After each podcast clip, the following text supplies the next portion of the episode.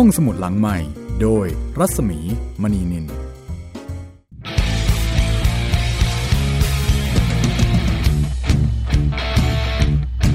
เมื่อความเป็นธรรมที่พ่อเคยสอนว่าศักดิ์สิทธิ์ถูกใครบางคนมันเหยียบมันย้ำมันยีจนไม่มีความหมายคนตายก็ตายฟรี คนดีไม่ได้ดี คนจำยอมให้คนเลวๆย่ำยีศักดิ์ศรีในความเป็นคนบาง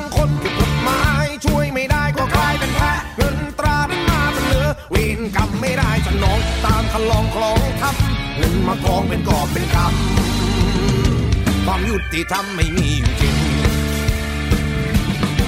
จ้ามาเอ้ยบ้านเมืองนี่คือมีแปรแต่ว่าคนเลือกที่จะทำทำตามสัญญาเจ้าของโดยไม่มองไอ้คนข้างล่างคนกันไปตามกรรมนานวันยิ่งตอกยิ่งย้ำความยุติธรรมไม่มีอยู่จริงโอ้ เมื่อโลกใบนี้ไม่สมประกอบเพราะว่ามีบางคนชอบเอาปรุงมาเปรียบคนจนโอ้เอ้ยคงจะทำได้เพียงแค่บนเมื่อความเป็นจริงความเป็นธรรมความเหลื่อมล้ำความเป็นคน มันอยู่ที่คนข้างบนจะใช้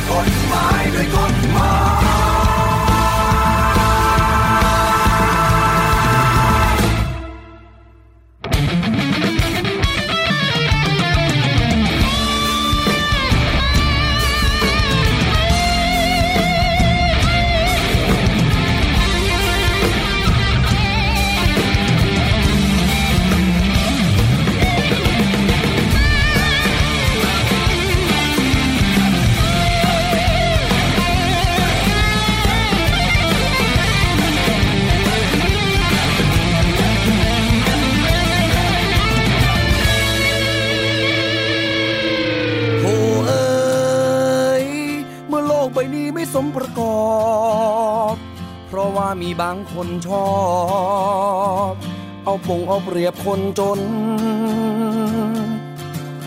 ความเป็นจริงความเป็นธรรมความเหลื่อมล้ำความเป็นคน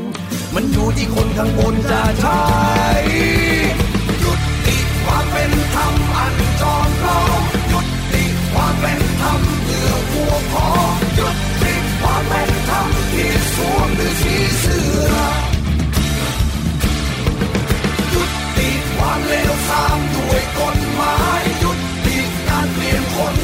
เป็นควายหยุดที่การทำลายกฎหมายด้วยกฎ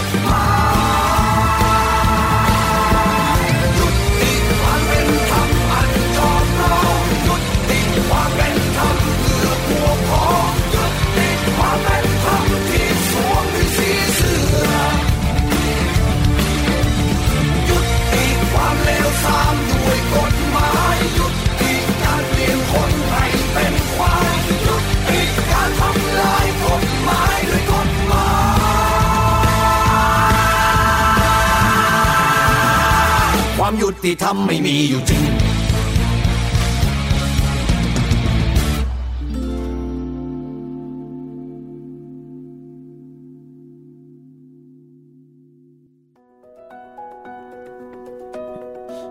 กลับมาเปิดทำการเช่นเคยนะคะสำหรับห้องสมุดหลังใหม่ค่ะ ก็พบกับเราสองคนนะคะ ดิฉันรัศมีมณีนิน แล้วก็คุณจิตตรินเมฆเหลืองค่ะ สวัสดี สวัสดีครับพี่หมีสวัสดี คุณผู้ฟังนะคะ ที่ฟังอยู่ทุกแพลตฟอร์ม แล้วก็ทุกที่ทั่วไทยทั่วโลกด้วย ครับผมทั้งทางเว็บไซต์ทางแอปทางพอดแคสต์แล้วก็ทาง YouTube นะครับผมค่ะวันนี้มาคารวะท่านเปากันก่อนนะคะ ครับมาเปิดศาลครับพี่ ตอนนี้เปิดศาลได้แล้วใช่เพราะว่าแล้วท่านเปามาเป็นนายอำเภอแบบเต็มตัวแล้ว โอ้โหกำลังน่าจะเป็นช่วงสนุกที่สุดของเรื่องเลยนะครับ พี่ช่วง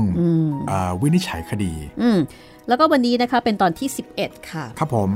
เป็นตอนที่จะตัดสินคดีของเตียวฮ่อเชงเเตียวห่อเชงฟังดูแน่นอนเราไม่รู้จักใช่เป็นใครก็ไม่รู้ก็เป็นชาวบ้านคนหนึ่ง หรืออาจจะเป็นชื่อของอะไรบางอย่างหรือเปล่าอ่ฮะ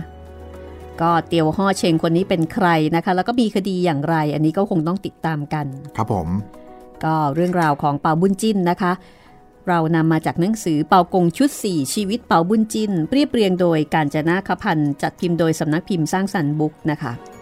ก็ถือได้ว่าเป็นนวนิยายที่เขียนเล่าประวัติชีวิตของเปาบุญจินอ่าก็คงจะมีทั้งข้อเท็จจริง แล้วก็มีเรื่องที่แต่งเสริมเพิ่มขึ้น แต่ว่าเป็นนวนิยายที่อ่านสนุกนะคะ แล้วก็ได้เห็นที่มาที่ไปของเปาบุญจินครับผม โอ้พี่หมีครับ ผมกลับไปที่บ้านครับ ค่ะ เมื่อซัมเมื่อวาน แล้วคุณพ่อฟังค่ะ ฟังชีวิตเปาเวนจินอืมช่วงแล้วคุณพ่อทักเอ่อเหมือนคุยกับผมว่า เออหนังสือเล่มเนี้ยไม่รู้ว่าตั้งใจหรือเปล่า แต่ว่ามีสำนวนหลายสำนวนที่นำมาจากสามก๊กเลยพี่อืมสำนวนที่คล้ายๆกันอย่างเงี้ย อย่างเช่นอืมเออจะฆ่าไก่ยายเอามีดฆ่าโคไปฆ่า อ๋อ ครับค่ะผม เพราะว่า ในเรื่องนี้ก็มีการกล่าวถึงสามก๊กอยู่บ่อยครั้ง ใช่ครับใช่ไหมพี่คะก็คือเป็นเรื่องราวที่เกิดขึ้นหลังยุคของสามก๊กแล้วก็เป็นช่วงที่เหมือนกับมีวรรณกรรมสามก๊กแล้ว ใช่ครับ มีการอ้างอิงถึงอยู่บ่อยใช่มีอ้างบางทอง มีอ้างซุนซุนกวนๆซุมีนอ้าเซ็งกเล่าปี ใช่ครับ เพราะฉะนั้นสามก๊กนี่ก็ดูเหมือนว่า จะเป็นต้นกำเนิดของแนวคิดปรัชญาอะไรต่อมีอะไรหลายอย่างของจีน เป็นต้นทาง ก็หลายหลายท่านก็ขอมานะคะ ครับผม แต่เราก็เกรงว่าจะไม่มีคนครบนะคะ บอกเลยว่า ก็เลยยังไม่ได้เอามาอ่านสักที ครับผม ถ้าไม่มีคนครบนี้ผมคงโดดเดี่ยวไปแล้วครับพี่ โอ้ถ้าถ้าให้ประมาณกันจริง ๆนะครับเอ่อ สามเล่มของฉบับพญาพระคลังหนของสามก๊กนี่ค่ะน่าจะร้อยกว่าตอนได้ครับอ่าสามเล่มร้อยกว่าตอนครับผมตอนหนึ่งก็น่าจะประมาณสักเอ่อหมายถึงว่าเล่มหนึ่งน่าจะประมาณสัก 20 ตอนประมาณนั้นใช่ไหมคะ ประมาณนั้นครับผม อืมก็เอาเป็นว่าถ้าใครอยากฟังสามก๊กนะคะ ก็ส่งเสียงมาก็แล้วกันนะคะ ครับ บอกเลยว่างานใหญ่แน่นอนครับผม ไม่ง่ายเลยค่ะ แต่วันนี้นี่มาพบกับท่านเปาก่อนกันละกันนะคะ เราก็ครับค่อยๆไต่เวลไป กับวรรณกรรมของจีนเอ่อเปาบุญจิ้นในที่นี้นะคะ มันก็มีประเด็นที่ดูแล้วเนี่ย มันก็น่าทึ่งอยู่เหมือนกันนะยังไงเพราะว่าในพี่ที่นี้เปาบุญจิ้นอายุประมาณแค่อ๋อ ใช่ เป็นวัยรุ่น16ใช่แล้วก็ไม่ได้มีประสบการณ์อะไรเลยครับผมแต่ปรากฏว่าจากการที่อ่านหนังสือ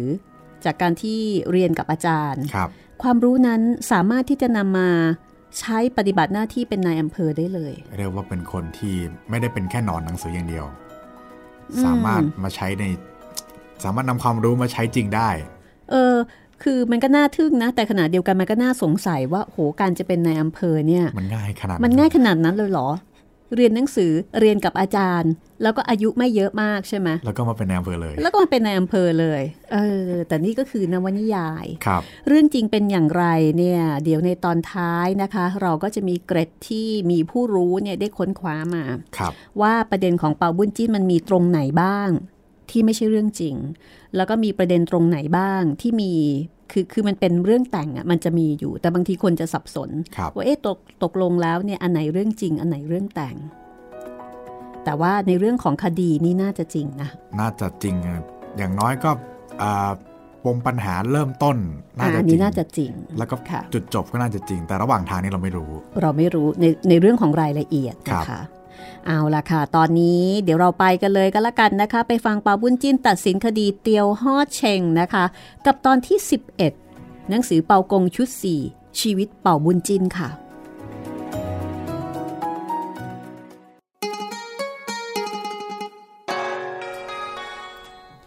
วันหนึ่ง เปาบุญจินนั่งทำการอยู่ที่อำเภอ ก็มีชายสองคน เกิดการทะเลาะทุ่มเถียงกันมาแต่ไกล พอมาถึงหน้าอำเภอ ก็ขึ้นมาบนที่ว่าการ คุกเข่าคำนับอยู่หน้าโต๊ะทั้งสองคน เป่าบุญจินเห็นเช่นนั้น ก็เลยเอ่ยถามว่า เจ้าทั้งสองคน เกิดวิวาทกันด้วยเรื่องอะไรฮะ แล้วชื่อแซ่อะไร ใครเป็นโจทย์ใครเป็นจำเลย บอกมาเร็วข้าพระเจ้าเป็นโจทย์ชื่อกังเซงจำเลยชื่อเตียวห่อเชง อยู่บ้านใกล้กัน จำเลยได้กู้เงินข้าพเจ้าไปยี่สิบตำลึง แล้วก็สัญญาว่าจะใช้ให้ภายในสองเดือน ครั้นถึงกำหนดข้าพเจ้าก็ไปทวงถามที่บ้านจำเลย จำเลยก็ชำระเงินให้ข้าพเจ้าถูกต้องตามสัญญา แต่ระหว่างที่ข้าพเจ้ายังอยู่บ้านจำเลยนั้นนะเอิญมีเพื่อนมาชวนไปธุระ ข้าพเจ้าจึงเอาเงิน20ตำลึงนั้น ฝากจำเลยไว้ก่อน ครั้นเสร็จธุระกลับมาจะขอรับเงินคืนไป แต่จำเลยกลับปฏิเสธว่าไม่ได้รับฝากไว้ ข้าพเจ้าจึงต้องพาเอาตัวมาที่นี่ ขอท่านได้โปรดตัดสินให้จำเลยคืนเงินให้แก่ข้าพเจ้าด้วยเถอะป่าบุญจินทราบความตลอดแล้วก็เลยถามเตียวห่อเชงว่า การที่กังเสงซึ่งเป็นโจทย์ กล่าวหาเช่นนี้ จะแก้ตัวว่าอย่างไร เตียวห่อเชงก็ให้การว่าในส่วนที่โจทย์ กล่าวหาว่าเขากู้เงินมา 20ตำลึงนั้นเป็นเรื่องจริง แต่เมื่อถึงกำหนด เขาก็ได้ใช้เงินให้กับตัวโจทย์เป็นการเสร็จสิ้นกันแล้ว ข้อนี้โจทย์ก็รับ ส่วนที่ตัวเขายักยอกเงินฝากนั้นถือเป็นความเท็จทั้งสิ้น โจทย์รับเงินจากเขาแล้วเอาไปทำอะไร ก็ไม่ทราบ ในส่วนของเตียวข้อเชงก็บอกเช่นนี้ เป่าบุญจินเห็นคำโจทย์จำเลย ยันกันเช่นนั้น ก็เลยถามกังเสงบอกว่า แล้วเจ้ามีพยานรู้เห็นในเรื่องนี้บ้างไหมกังเสงก็บอกว่าในเวลานั้น เตียวฮ่อเชงกับกังเสงอยู่ด้วยกันลำพังเพียงแค่สองคนเท่านั้น จึงไม่มีพยานหลักฐานใด ๆ ปอปุ้นจิ้นเห็นเป็นคดีเลื่อนลอย ไม่มีหลักฐาน ก็พูดไกลเกลี่ยแก่เจ้าทรัพย์ บอกว่า เจ้าเองก็รับอยู่ ว่าจำเลยใช้ให้แล้ว ไม่พอที่จะหาความร้อนใจเลย แต่กังเสงก็ให้การยืนคำอยู่ว่า อยากจะให้เปาบุญจิ้นนั้น พิจารณาให้แตกหักออกไป แล้วก็ยืนยันว่าตัวเอง ไม่ได้กล่าวหาโดยเหลวไหล ถ้าข้าพเจ้า เอาคำเท็จมาร้องเรียน พิจารณาเป็นสัตว์แล้ว ข้าพเจ้าจะยอมรับโทษทุกอย่างเป่าบุญจินเห็นกังเสงให้ถ้อยคำมั่นคง ก็คิดอยู่ในใจว่า เรื่องนี้ เตียวห่อเชงคงจะยักยอกเอาไว้จริง แต่ครั้นจะลงโทษก็ไม่มีหลักฐานพยานเพียงพอ จึงนิ่งตรึกตรองอยู่เป็นนาน ก็มองเห็นอุบายอย่างหนึ่ง สั่งพนักงานให้คุมตัวกังเสงเข้าไปไว้เสียข้างใน เหลือแต่เตียวห่อเชงอยู่คนเดียว จากนั้นเป่าบุญจิ้นก็แกล้งขู่ว่า เจ้าเนี่ยเป็นคนโลภ เห็นแก่เงินทองของเขา ควรต้องรับโทษนัก แต่เรายังมีความเวทนาเจ้าอยู่ จะยอมผ่อนผันให้สักอย่างหนึ่งเราจะเขียนอักษรคำว่าเงินไว้ที่ฝ่ามือของเจ้า แล้วเจ้าต้องเข้าไปคุกเข่าอยู่ในห้องจนถึงเวลาบ่าย ถ้าตัวอักษรนั้นยังคงอยู่ไม่ลบเลือน เราจะยอมยกโทษให้ เตียวฮ้อเชงได้ฟังก็กระยิมยิ้มย่อง พนักงานก็เขียนตัวอักษรคำว่าเงิน ลงในฝ่ามือทางซ้าย แล้วก็คุมตัวเข้าไว้ในห้องลับแห่งหนึ่ง ครั้นแล้วเป่าบุญจิ้นก็เรียกเตียเหลงเข้ามากระซิบสั่ง บอกว่า เจ้าจงไปที่บ้านเตียวห่อเชงแล้วก็หลอกภรรยาว่า บัดนี้สามียอมรับเป็นสัตว์แล้ว ให้มาเอาเงินที่บ้านไปคืนเจ้าของเขาเสีย ถ้าภรรยาเตียวห่อเชงปฏิเสธ เจ้าก็จงจับเอาตัวมาด้วย เตียเหลงคำนับปลา แล้วก็รีบไปที่บ้านของเตียวห่อเชง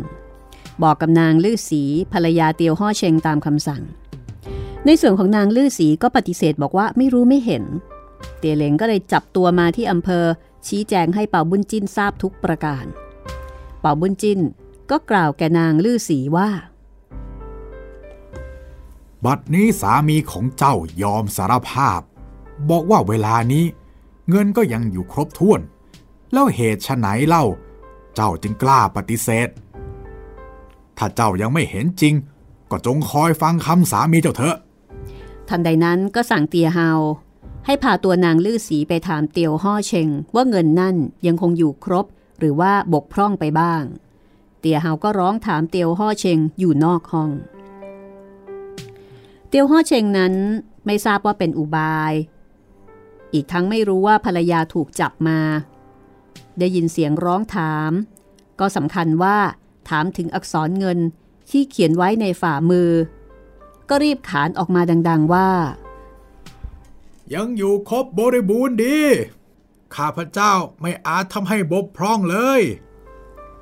คืออันนี้เตียวห่อเชงเนี่ยหมายถึงตัวหนังสือที่เขียนคำว่าเงินอยู่ในฝ่ามือซ้าย ทีนี้พอเตียวห่อเชงพูดดังนั้น เตียเฮาก็พานางลื่อสีกลับมาหาเป่าบุญจิน นางลื่อสีคิดว่าสามียอมรับสารภาพก็หมอบก้มหน้านิ่งอยู่ เป่าบุญจินก็เลยแกล้งขู่นางลื่อสีบอกว่า สามีของเจ้ายอมรับสารภาพทุกอย่างแล้ว นี่เขาบอกว่าเวลานี้เงินยังครบบริบูรณ์ เจ้ายังกล้าปฏิเสธอีกเหรอหญิงใจร้ายเช่นนี้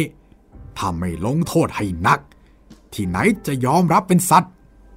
นางฤาษีตกใจกลัวจนตัวสั่น จำเป็นต้องรับสารภาพ เออเรื่องนี้เป็นเพราะสามีของข้าพเจ้าคนเดียว วันนั้นกังเสงไปทวงเงินที่บ้าน สามีข้าพเจ้าก็เอาเงินมาชำระให้เสร็จแล้ว แล้วเผอิญกังเสงมีธุระจำเป็นจะต้องไปทางอื่น ก็กลับมาเอาเงิน 20ตำลึงนั้น ฝากสามีของข้าพเจ้าไว้ก่อน เมื่อเสร็จธุระกลับมาจะขอรับเงินคืนไป สามีของข้าพเจ้าบังเกิดความโลภ เจตนาคิดจะโกงเอาเงินนั่นไม่ยอมคืนให้ แต่บัดนี้เขายอมรับสารภาพแล้ว ข้าพเจ้าก็มิอาจจะกล่าวเท็จ ขอท่านได้โปรด ยกโทษให้กับข้าพเจ้าด้วยเถิด ในส่วนของตัวเงิน ตอนนี้ยังเก็บอยู่ในบ้านครบทั้ง 20 ตำลึง ถ้าข้าพเจ้าได้กลับไป ก็จะนำมาคืนให้กังเสงจนครบบ่าวบุญจิน เห็นนางลือสีรับความจริงคือรับสารภาพสิ้นทุกสิ่งทุกอย่างแล้ว ก็สั่งให้เตียเหลงคุมตัวเตียวห่อเชงออกมา เตียวห่อเชงเหลือไปเห็นภรรยาก็ตกใจ รีบคุกเข่าคำนับอยู่ตรงหน้า เมียของเจ้าสารภาพหมดทุกข้อแล้ว เจ้ายังจะปากแข็งอีกเหรอ เตียวฮ้อเชงก็ตกใจกลัว นึกแค้นใจว่าแหม เมียของตนเนี่ยไม่ควรจะมารับสารภาพเลย แต่ไหนๆความก็แตกแล้วจำเป็นต้องยอมรับโดยดี เตียวฮ้อเชงก็เลยอ้อนวอนขอความกรุณาท่านนายอำเภอ เวลานั้นข้าพเจ้าใจเบาเห็นผิดเป็นช่อไป ขอท่านได้กรุณาด้วยเถอะเวลานี้เงินก็ยังอยู่ในบ้าน ข้าพเจ้าไม่ได้เอาไปใช้สอยอะไรเลย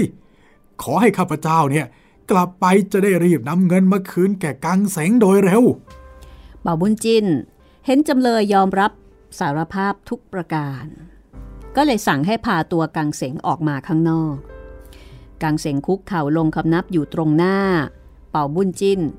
ก็เลยตัดสินว่า ในคดีเรื่องนี้ เตี้ยวห่อเชง คิดโกงจะยักยอกเอาเงินของกังเสงเสีย เห็นว่าจำเลยมีความผิดจริง แต่หากเป็นคนโง่เขลาลูกแกอำนาจโลภเจตนา ทั้งเงินของกลางยังคงอยู่โดยครบถ้วน เห็นว่ายังไม่ควรจะต้องรับโทษหนัก ให้เคี่ยนเสียยี่สิบทีแล้วปล่อยตัวไป ส่วนเงินของกลาง ต้องคืนให้แกโจทย์ เป่าบุญจิ้นพิจารณาคดีเสร็จเรียบร้อย ก็กลับ เตียวห่อเชงถูกตี ก็ได้รับความเจ็บปวดอย่างสาหัส ตอนเดินกลับไปบ้าน ให้นึกแค้นใจภรรยา เฮ้ย เจ้าเนี่ยไม่ควรจะรับสารภาพต่อหน้านายอำเภอเลย โอ้ย เจ็บเหลือเกิน ก็ข้าได้ยินเสียงท่านพูดอยู่ว่า เงินยังอยู่ และจะไม่ให้ข้าให้การตามตรงได้อย่างไรเล่าอ๋อตายละ เราเสียรู้นายอำเภอเสียแล้ว เวลาที่เขียนตัวอักษรคำว่าเงินในฝ่ามือของเรา ไม่ได้นึกเสียเลย ตอนนี้ เตียวฮ่อเชงก็ไม่สามารถจะทำอะไรได้ ได้แต่ก้มหน้านิ่งเดินต่อไปจนถึงบ้าน ฝ่ายกังเสงก็ตามไปรับเงิน แล้วก็กลับไป บรรดาราษฎรที่พากันมาดู ต่างก็พากันชมเชยว่านายอำเภอมีสติปัญญาสามารถพิจารณาคดีได้เที่ยงธรรม ไม่มีผู้ใดเสมอเหมือน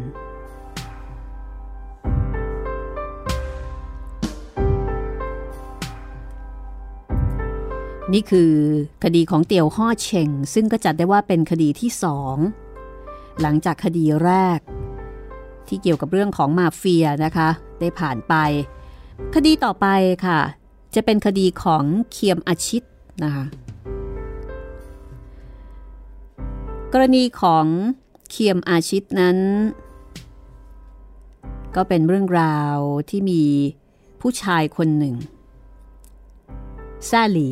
ชื่อฮก เป็นพ่อค้าอยู่ในเมืองเตี้ยตักกุยนั่นแหละ ลีฮกมีภรรยาชื่อนางห่อสี เป็นคนสวยลีฮกไม่มีบิดามารดาญาติพี่น้องเลย อยู่กับนางห่อสีภรรยาตามลำพังสองคน ต่อมาหลีฮกเดินทางไปค้าขายเมืองไกลหลายปี ก็ทิ้งภรรยาไว้ที่บ้านตามลำพัง นางห่อสีก็เลยไปลอบรักใคร่ทำชู้กับเขียมอาชิต ไปมาหาสู่กันอยู่เสมอมีได้ขาด หลีฮกทำการค้าขายได้กำไรมากแล้ว หวนคิดถึงบ้าน รู้สึกว่าทิ้งบ้านมานานแล้ว ไม่รู้ว่าจะดีร้ายประการใด ลูกเต้าก็ไม่มี ภรรยาก็ยังสาวอยู่ ก็เลยตัดสินใจรวบรวมข้าวของเงินทอง กลับไปอยู่บ้าน ในตำบลที่หลีฮกไปอาศัยอยู่นั้น มีศาลเจ้าแม่กวนอิมอยู่แห่งหนึ่ง เจ้าในศาลนั้น มีผู้คนนิยมนับถือมากว่ามีความศักดิ์สิทธิ์ลีฮกจัดแจงจะออกเดินทาง ก็รู้สึกว่าจะต้องเดินทางไกลจำจะไปเสี่ยงทายดูให้รู้ก่อน ว่าการกลับไปครั้งนี้จะมีเหตุขัดข้องหรือว่าสะดวกดีอย่างไร คิดแล้วก็ไปหาซื้อดอกไม้ทูบเทียน แล้วก็ของสำหรับไหว้เจ้าตรงไปที่ศาลเจ้าแม่กวนอิม พอจุดทูบเทียนบูชาตั้งสัตว์อธิษฐานแล้ว ก็หยิบกระบอกติ้วเสียงทายมาเขยา่าเขย่าได้ไม้ติ้วอันหนึ่ง หลีฮกไปขอรับเอาใบเซียมซีมาอ่านดู ก็พบใจความในใบเซียมซีนั้นบอกว่า พบภูเขาอย่าพัก เห็นน้ำอย่าอาบจะเป็นภัยแก่ตน เข้าเปลือกหนึ่งถังคงมีเนื้ออยู่สามส่วน นอกนั้น จะให้โทษ ลีฮกเก็บใบเซียมซี แล้วก็ออกมาจ้างเรือขนของแล่นไปตามน้ำเดินทางกลับบ้าน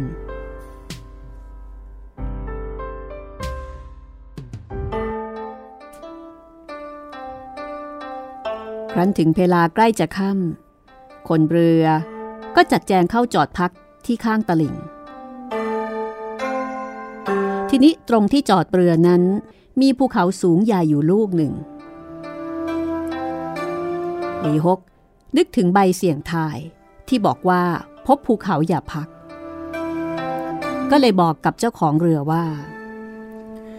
นี่ท่านข้ามีธุระร้อนต้องรีบไป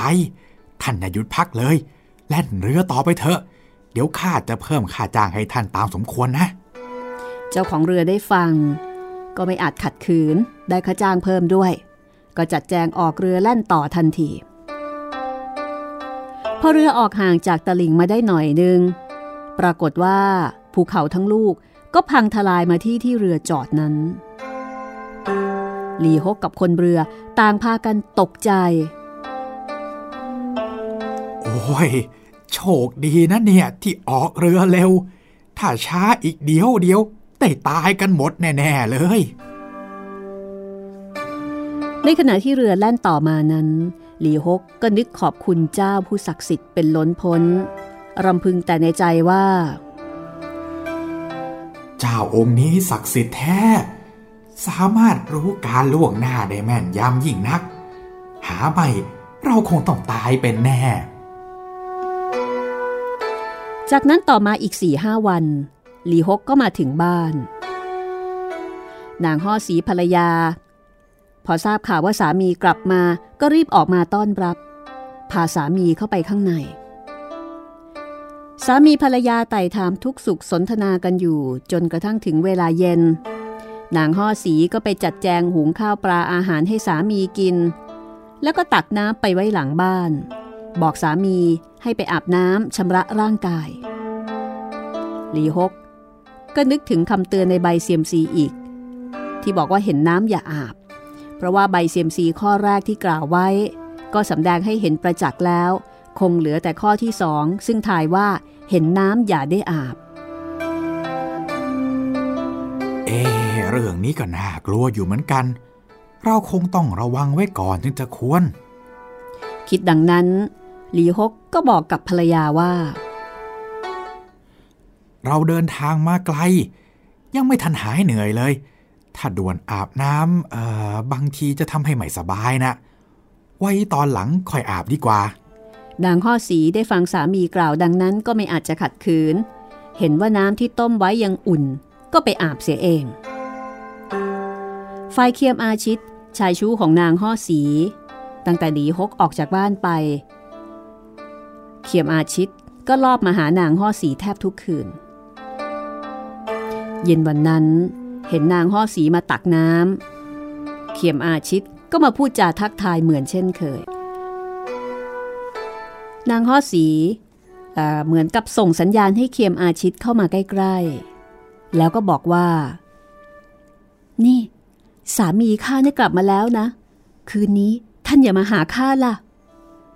พอบอกเท่านั้นก็รีบกลับเข้าไปในบ้านเคียมอาชิตพอรู้เรื่องก็เสียใจ นึกเสียดายรูปร่างนางห่อสีจนมือเท้าอ่อนไปหมด นึกรำพึงแต่ในใจว่าเฮ้ยเจ้าของเขามาซะแล้ว ตั้งแต่นี้ก็จะต้องอดเฮ้ยเราจะไปหาอย่างนี้ได้ที่ไหนอีกเล่า ยิ่งคิดก็ยิ่งกลัดกลุ่ม จนสะกดใจเอาไว้ไม่อยู่ ครั้นแล้วก็บังเกิดความคิดทุจริตขึ้นในใจว่า ถ้าเราไม่คิดฆ่าหลีฮกเสียแล้ว ไหนเลย จะได้นางห่อสีมาเป็นภรรยา อันหนึ่ง หลีฮกก็ไปค้าขายร่ำรวยกลับมา เราจะได้ริบเอาทรัพย์สินเงินทองของมัน อยู่กินกับนางห่อสีตามสบาย วันนี้มันเพิ่งจะกลับถึงบ้าน ต้องรีบฆ่ามันเสียให้ตายทันทีเคมาชิดคิดตกลงแล้วก็จัดแจงเน็บมีดซ่อนเอาไว้ในตัวเล่มหนึ่ง ลอบมาทางหลังบ้าน ถึงห้องอาบน้ำพราะรู้จากนางห่อสีว่า ตักน้ำไปให้หลีฮกอาบ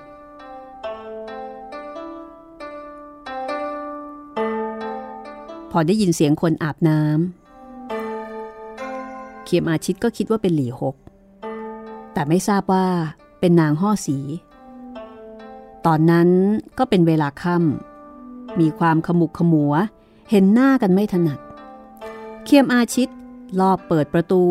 กระโดดเข้าไป แล้วก็ฟันด้วยมีด ปรากฏว่าถูกนางห่อสีล้มลง แล้วก็ขาดใจตายทันที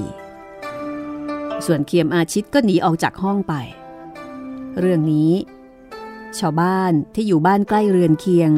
ไม่มีใครรู้เห็นสักคนเดียว ข้างฝ่ายหลีฮกเห็นภรรยาอาบน้ำนานเหลือเกิน เอ๊ะทำไมไม่เสร็จสักที ก็เกิดความสงสัย ถือโคมออกมาส่องดู เห็นภรรยาล้มลงอยู่กับพื้นก็ตกใจ อุ้มขึ้นมา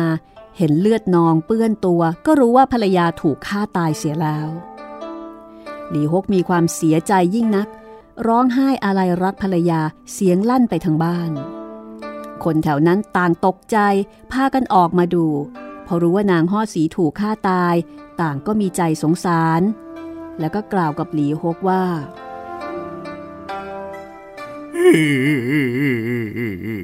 นี่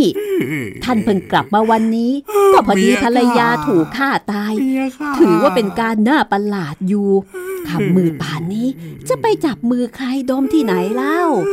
ท่านเนี่ยควรจะไปบอกกล่าวให้พ่อตาของท่านทราบก่อนน่าจะดีนะเออเบียร์ค่ะทำใจหน่อยเถอะไปไปไปบอกพ่อตาให้รู้ก่อน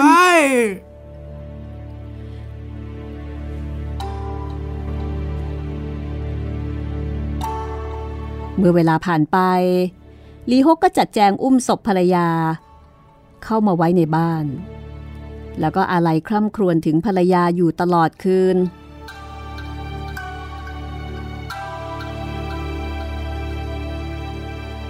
เรื่องราวจะเป็นอย่างไรต่อไป เราพักเอาไว้ตรงนี้สักครู่หนึ่งก่อนนะคะ แล้วเดี๋ยวช่วงหน้ากลับมาติดตามคดีนี้กันต่อ คดีของเคียมอาชิต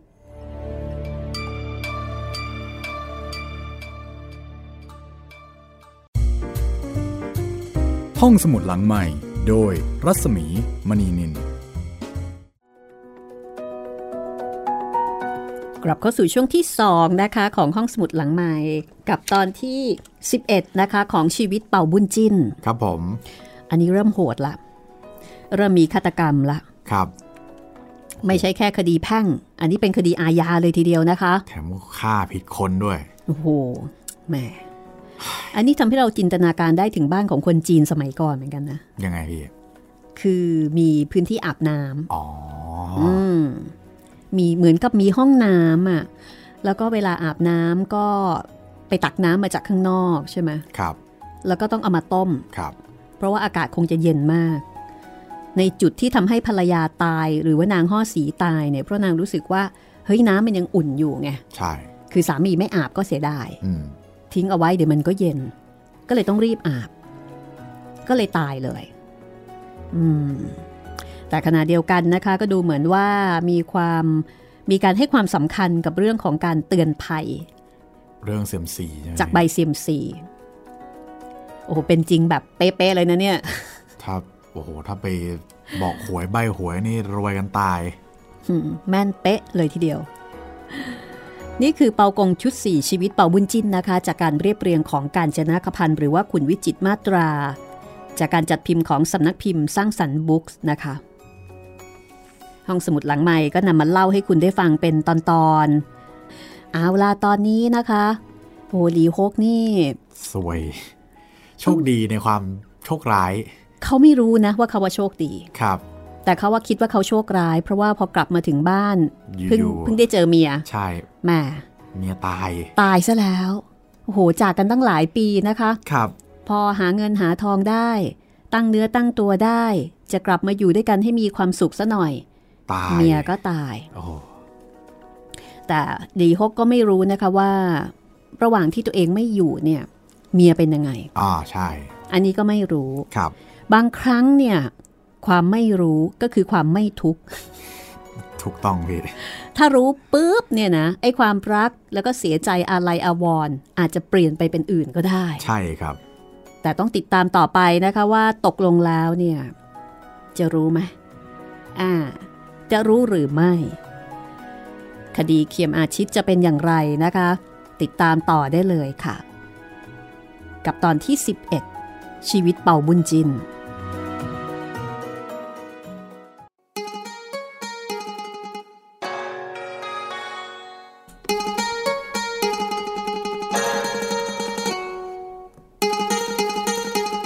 รั้นรุ่งขึ้น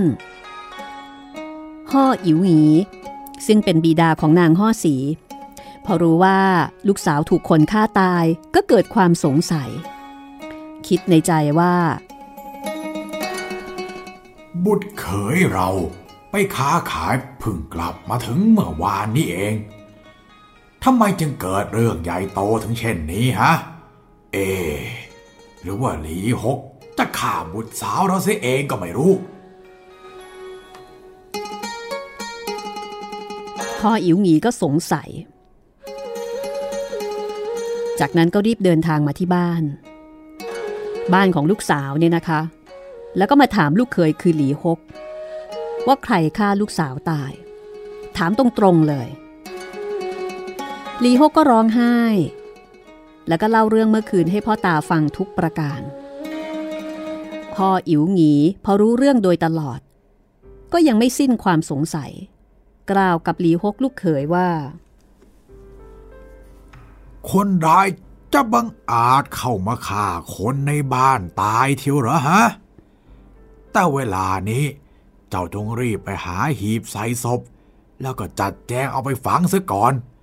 ภายหลังจึงค่อยสืบดูเรื่องราวต่อไป หลีฮก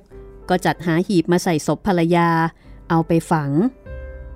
พอเสร็จสับเรียบร้อย ห่ออิ๋วหงีก็กลับไปบ้าน ในส่วนของหลีฮกนั้น มีความเสียใจเสียดายนางห่อสีผู้เป็นภรรยายิ่งนัก ครั้นจะไปฟ้องร้องต่ออำเภอ ก็ไม่มีตัวจำเลย คือไม่รู้ว่าจะกล่าวหาใคร ต้องคอยสืบสาวหาตัวคนร้ายต่อไปฝ่ายห่ออิ๋วหงีนั้น เมื่อมาถึงบ้านแล้ว ก็ยังคงครุ่นคิดด้วยความสงสัย สงสัยลูกเขยคือหลีฮก แล้วก็เชื่อมั่นอยู่คนเดียวว่า หลีฮก น่าจะเป็นคนฆ่านางห่อสี ลูกสาวของห่ออิ๋วหงีตาย แล้วก็มโนไปใหญ่โต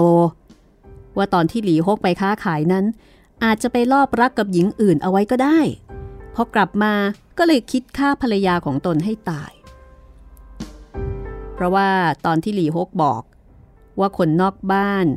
เป็นคนบุกเข้ามาฆ่าห่ออิ๋วหงีนั้น รู้สึกว่าไม่สมเหตุสมผล ถ้าเป็นจริงดังนั้น แล้วมันจะฆ่าเสียเมื่อหลีฮกยังไม่กลับมาไม่ดีกว่าหรือไง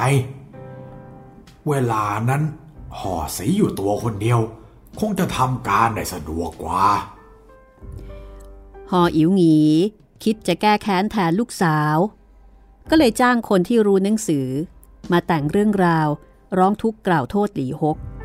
จากนั้นก็นำไปยื่นที่อำเภอเตี้ยตักกุย ในเวลานั้นก็เป็นเวลาเดียวกันกับที่เปาบุญจิ้นออกนั่งชำระคดีห่ออิ๋วหงีก็เข้าไปคุกเข่าลงคำนับอยู่ตรงหน้า สองมือชูคำฟ้องให้เปาบุญจิ้น พนักงานก็รับคำฟ้องนำขึ้นไปส่งมอบให้กับเป่าบุญจินเป่าบุญจินก็รับคำฟ้องออกมาคลี่อ่าน ก็พบกับใจความว่า ข้าพเจ้าห่ออิ๋วหงีมีบุตรสาวอยู่คนหนึ่ง ชื่อนางห่อสี ได้แต่งงานให้อยู่กินกับหลีฮกประมาณห้าปีแล้ว ต่อมาหลีฮกออกจากบ้านไปค้าขายเมืองไกล ประพฤติตนเป็นคนพลาน คบหารักใครกับหญิงอื่น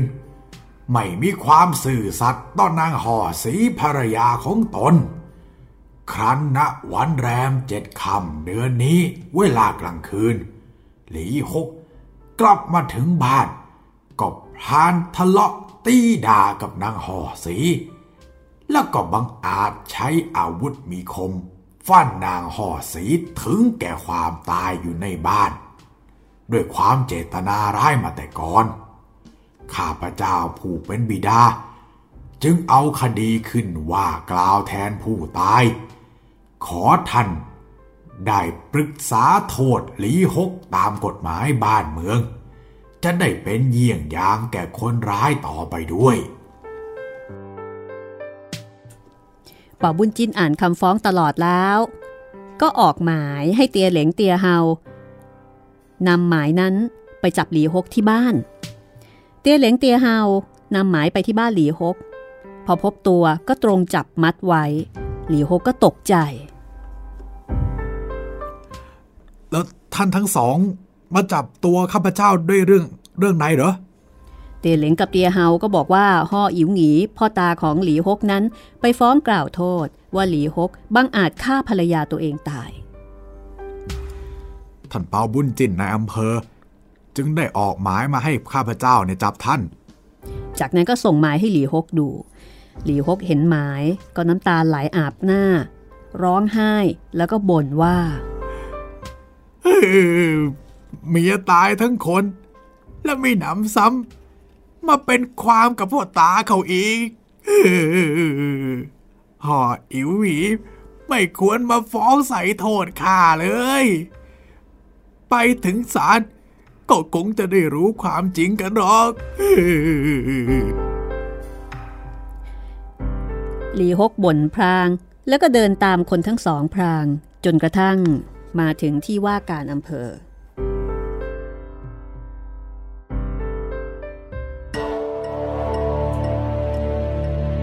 พอหลีฮกเข้ามาคำนับเป่าบุญจิ้นเป่าบุญจิ้นก็เลยถามว่า เหตุใดเจ้าจึงบังอาจฆ่าภรรยาตาย จงให้การมาตามความสัตย์จริงแต่โดยดีลีฮกได้ฟังดังนั้นก็ตอบว่าเรื่องนี้เขาไม่ได้ทำผิดดังข้อกล่าวหาเลย แต่ก็ถูกห่ออิ๋วหงีซึ่งเป็นพ่อตาเนี่ยแกล้งใส่ร้าย ข้าพเจ้าไปค้าขายเมืองไกลจริง แต่ก็ไม่เคยคบหากับหญิงอื่นเลย จากนั้น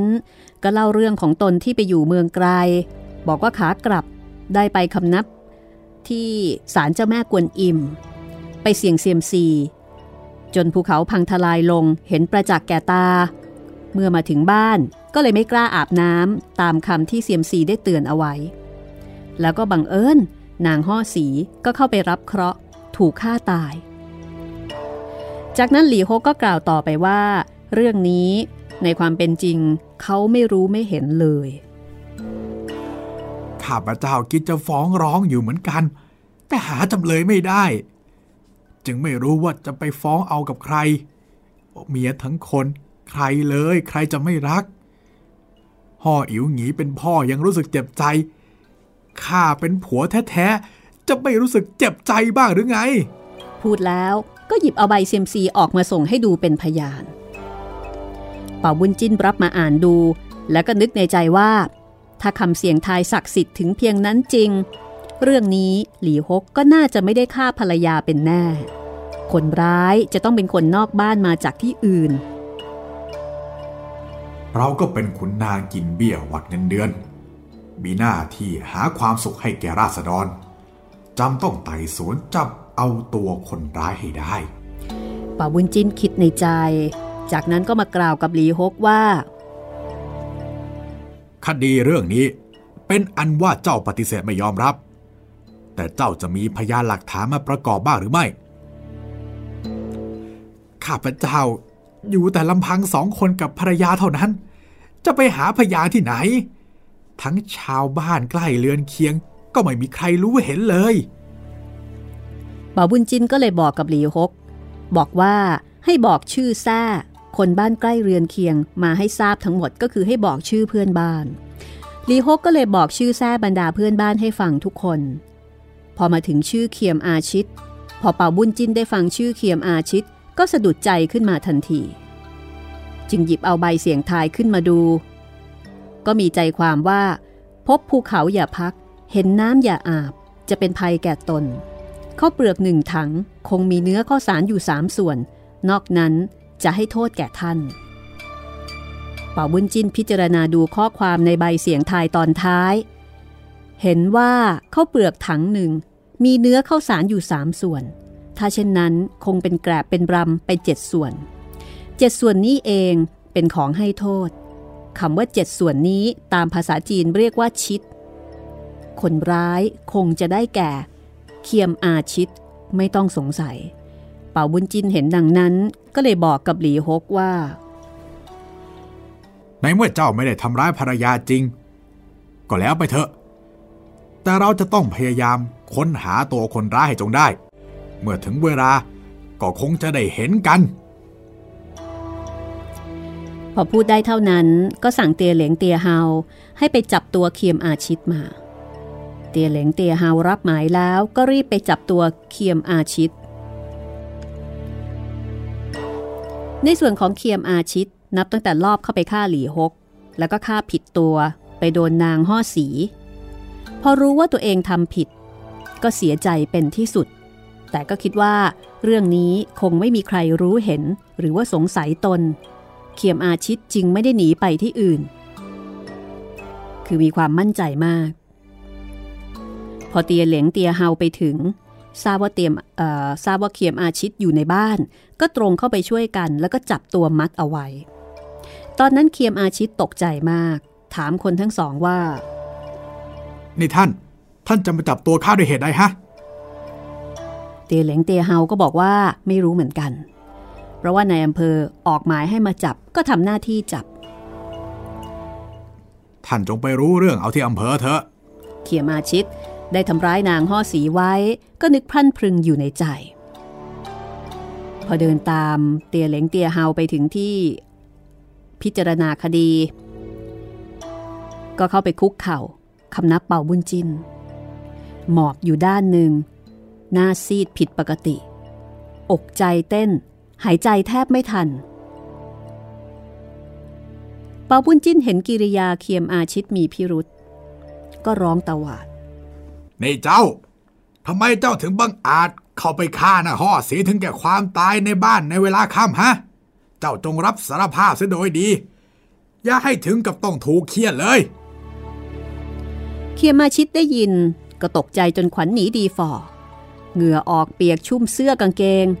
นิ่งคิดแต่ในใจว่า การฆ่านางห่อสีตายครั้งนี้ไม่มีใครรู้เห็นเลย แต่เหตุไฉนในอำเภอจึงล่วงรู้ได้ หรือบางทีในอำเภออาจจะแกล้งขู่กระทบหลอกดอกกระมัง พอคิดได้ดังนี้เคียมอาชิตก็เลยตอบเป่าบุญจิ้นไปว่า ท่านนายอำเภอ เรื่องนี้ข้าพเจ้าไม่รู้ไม่เห็นอะไรเลย ขอท่านจงกรุณาเถอะ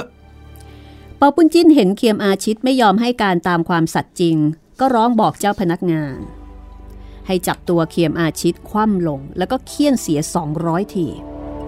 เคียมอาชิตก็เจ็บปวดเหลือที่จะกล่าว แต่ก็สู้มานะกัดฟันไม่ยอมรับสารภาพเป่าบุญจิ้นสั่งเจ้าพนักงานให้เอาเครื่องทันตกรรมคือเครื่องทรมานออกมาบีบ เขียมอาชิตได้รับความเจ็บปวดแสนสาหัส เหลือกำลังที่จะทนได้ ก็ร้องออกมาโดยเร็วว่าอ๋อข้าข้ายอมสารภาพแล้วอ๋อป่าบุญจินสั่งให้ใครเครื่องบีบออก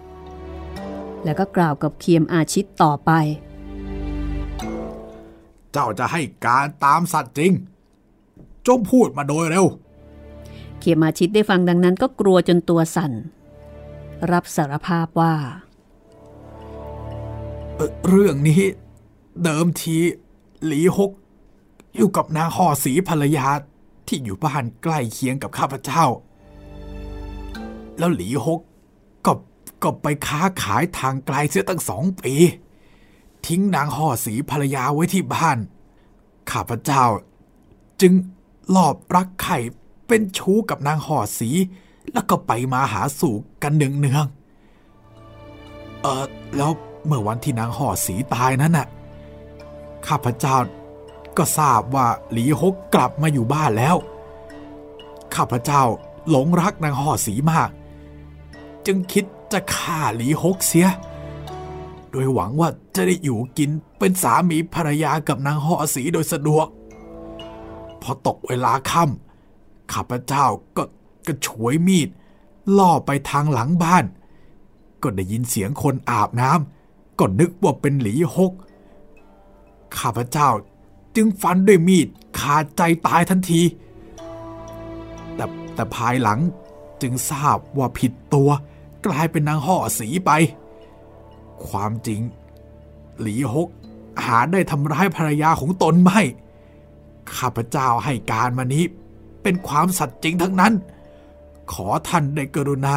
ลดหย่อนผ่อนโทษให้ข้าพเจ้าด้วยเถอะป่าบุญจินเห็นเคียมอาชิตรับสารภาพ ก็สั่งพนักงานให้คุมตัวไปขังคุกไว้ก่อน จากนั้นก็หันมากล่าวกับพ่ออิ๋วหงีผู้เป็นพ่อตาของหลีฮกท่านเจตนาใส่โทษหลีฮกบุตรเขย โดยไม่ตรึกตรองดูให้รอบคอบเสียก่อน นี่ดีนะ ที่เราหาเอาตัวคนร้ายตัวจริงเนี่ยมาได้ ถ้าไม่งั้น หลีฮกไม่ต้องรับโทษตายเปล่าเหรอ ทั้งเรื่องนี้เอง ก็ปรากฏว่าบุตรสาวของท่านนะ ประพฤตินอกใจสามีอีกอย่างหนึ่งด้วยพ่ออิ๋วหงีไม่รู้จะตอบอย่างไร ได้แต่หมอบก้มหน้านิ่งเป่าบุญจิ้นก็เลยบอกต่อไปว่า เรื่องนี้จริงๆแล้วจะต้องปรับเงินห่ออิ๋วหงีด้วยซ้ำปรับเงินเป็นค่าขันหมากเพื่อให้หลีฮกเอาไปแต่งภรรยาใหม่ แต่เราน่ะ เห็นว่าท่านเป็นคนยากจน จึงควรปรับโทษอย่างอื่น เป่าบุญจินจึงสั่งให้พนักงานทำการเคี่ยนห่ออิ๋วหงี30 ที แล้วก็ปล่อยตัวไป เพื่อไม่ให้เป็นตัวอย่าง ให้ใครมาแกล้งฟ้องกล่าวโทษกันโดยไม่มีมูลห่ออิ๋วหงีถูกเคี่ยน ทั้งเจ็บ ทั้งอาย เดินคอตกกลับบ้านไป ป่าบุญจิ้นก็เลยกล่าวกับหลีฮกต่อไปว่า เราจับคนร้ายได้แล้ว เจ้าก็ไปนอันพ้นผิด ภายหลังบ้านเมืองก็จะลงโทษคนร้ายให้เจ้าเอง หลีฮกคุกเข่าลงคำนับ กล่าวคำขอบคุณ ท่านได้ให้ความร่มเย็นแก่ราษฎรดังนี้ประเสริฐนัก ขอให้เป็นที่พึ่งแก่คนทั้งหลายทั่วไปเถิด ข้าพเจ้าจะไม่ลืมคุณของท่าน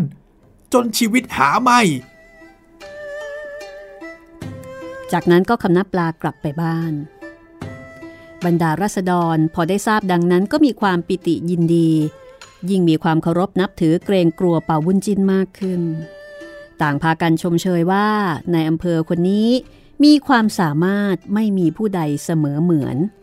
แม้ว่าคดี จะไม่มีเขาเงื่อนก็ยังสามารถพิจารณาไต่สวนให้ปรากฏความจริงขึ้นมาได้ เป่าบุญจินมีใบบอก ไปยังอันชัด ขออนุญาตประหารชีวิตเคียมอาชิตเสร็จเรียบร้อยแล้ว ก็ให้คุมตัวเคียมอาชิต ไปตัดศีรษะเสียบไว้ที่หน้าอำเภอตามกระบินเมือง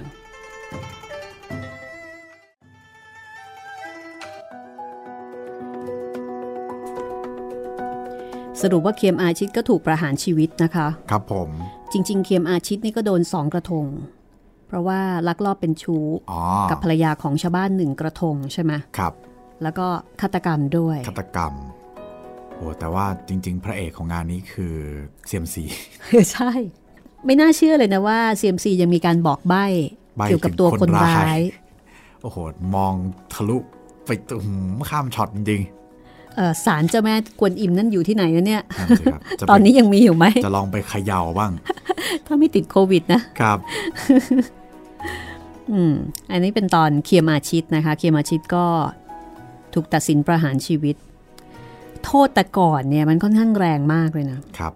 ก็ถึงตายถึงประหารกันเลย แล้วก็ไม่ได้ประหารเปล่าๆด้วยนะคะ แต่ว่าประหารชีวิตแล้วเนี่ยยังถูกตัดศีรษะเอาไปเสียบประจาน ลักษณะของการเสียบประจานนี่ก็มีทั้งจีนเนี่ยมีครับ ไทยเนี่ยก็มีครับเอ่อจริง ๆ ก็น่าจะมีอีกหลายประเทศนะครับผมที่มีการตัดศีรษะแล้วก็เสียบประจาน ให้คนหลับจำเหรอพี่แบบครูใช่ขู่ไม่ให้คนกล้าหนึ่งทำผิดขู่ไม่ให้คน คือเป็นการขู่สองก็คือเป็นการประจานอืมประจานญาติพี่น้อง ในส่วนของคนที่ตายไปแล้วนั้นแน่นอนก็คงไม่รู้สึกอะไรครับตายไปแล้วไม่ได้รับรู้ แต่ก็เป็นเรื่องที่น่าสยดสยองมากนะคะครับกับบรรดาผู้คนเดินผ่านไปผ่านมา ที่จะเห็นหัวใครก็ไม่รู้ มาเสียบไว้มาเสียบเอาไว้ สยองจริงครับๆหลอนด้วย แล้วก็แต่ก่อนก็มีเครื่องทรมาน เป็นกิจจลักษณะเลยเอ่อใช้บีบ เข่าบีบหัว บีบเข่าบีบแข้งบีบหัว ซึ่งน่ากลัวมากแล้วก็ตรงนี้มันก็มีทั้งจุดแข็งแล้วก็จุดอ่อน จุดแข็งก็คือว่าบรรดาคนร้ายที่ไม่สามารถจะทนความเจ็บปวดได้ สุดท้ายก็ต้องสารภาพ แต่ถ้าในกรณีที่ไปจับคนผิด และเขาไม่สามารถที่จะทนต่อความเจ็บปวดได้ เขารู้สึกว่า ตายซะดีกว่า ที่จะมาถูกทรมานแบบนี้คือเอาอะไรก็ก็ได้ ขออย่างเดียวอย่าทรมานฉันเลยครับก็อาจจะทำให้ผู้บริสุทธิ์เนี่ยรับสารภาพ เพราะว่าไม่สามารถจะทนกับความเจ็บปวดเจ็บปวดทรมานนั้นได้ครับจากเรื่องนี้นะคะมันก็ทำให้เราได้เห็นภาพของกระบวนการยุติธรรมในสมัยก่อนนะ ว่าลักษณะเนี่ยเป็นอย่างไร จีนกับไทยถึงแม้ว่าจะมีบางสิ่งบางอย่างที่ต่างกัน แต่บางอย่างก็ใกล้ ๆ กัน เพราะว่าเป็นทางตะวันออกเหมือนกัน สำหรับตอนต่อไปนะคะจะเป็นตอนอาที่เปาบุญจิ้นเนี่ยได้เป็นเจ้าเมืองค่ะ คือตอนนี้เป็นนายอำเภอ เตี้ยตักกุ้ยนะครับ เป็นงานแรก หลังจากที่สอบได้เป็นขุนนาง แสดงว่าได้รับความดีความชอบ จากนายอำเภอจะเป็นเจ้าเมือง ถ้าปัจจุบันก็ต้องบอกว่าจากนายอำเภอเนี่ยกระโดดไปเป็นผู้ว่าราชการเลย เป็นเจ้าเมืองไคหงฮู เรื่องราวจะเป็นอย่างไรนะคะ ก็ต้องติดตามกันต่อไปในตอนที่ 12 ของเปากงชุด 4 ชีวิตเป่าบุญจิน จากการเรียบเรียงของการจนาคพันธ์นะคะ หรือว่าคุณวิจิตมาตรา จัดพิมพ์โดยสำนักพิมพ์สร้างสรรค์บุ๊กส์ค่ะ ห้องสมุดหลังใหม่นะคะ ก็นำมาเล่าเป็นตอนๆให้คุณได้ฟังกันก็สามารถที่จะไปติดตามฟังรายการย้อนหลังได้ค่ะ จากหลายแพลตฟอร์มของเรานะคะ รวมไปถึงเรื่องอื่น ๆ ที่น่าสนใจ ในสต็อกของห้องสมุดหลังใหม่ด้วย วันนี้หมดเวลาของห้องสมุดหลังใหม่แล้วนะคะ เราสองคนลาไปก่อนค่ะ สวัสดีครับ สวัสดีค่ะ